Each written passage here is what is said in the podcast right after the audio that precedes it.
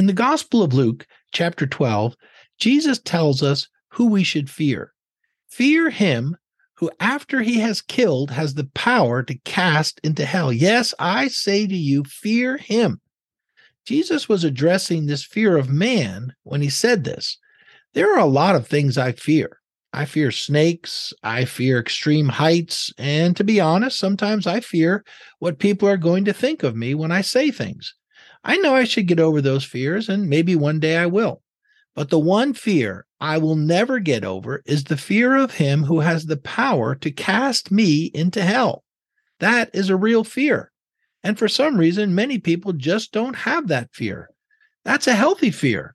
It doesn't make me tremble and cringe, but it keeps me in line.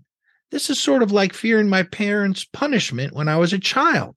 It didn't drive me from them, it kept me in line with my actions.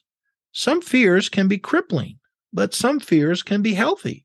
Fear of burning myself when cooking or cutting myself on the table saw are healthy fears, and they cause me to be careful.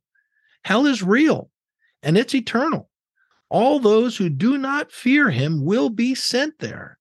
Another word for this fear is respect. It means we understand what is expected of us by God. Because we know there are consequences if we disobey, we choose to obey. Fearing him who has the power to cast into hell is something we all need in our lives. Have a great day.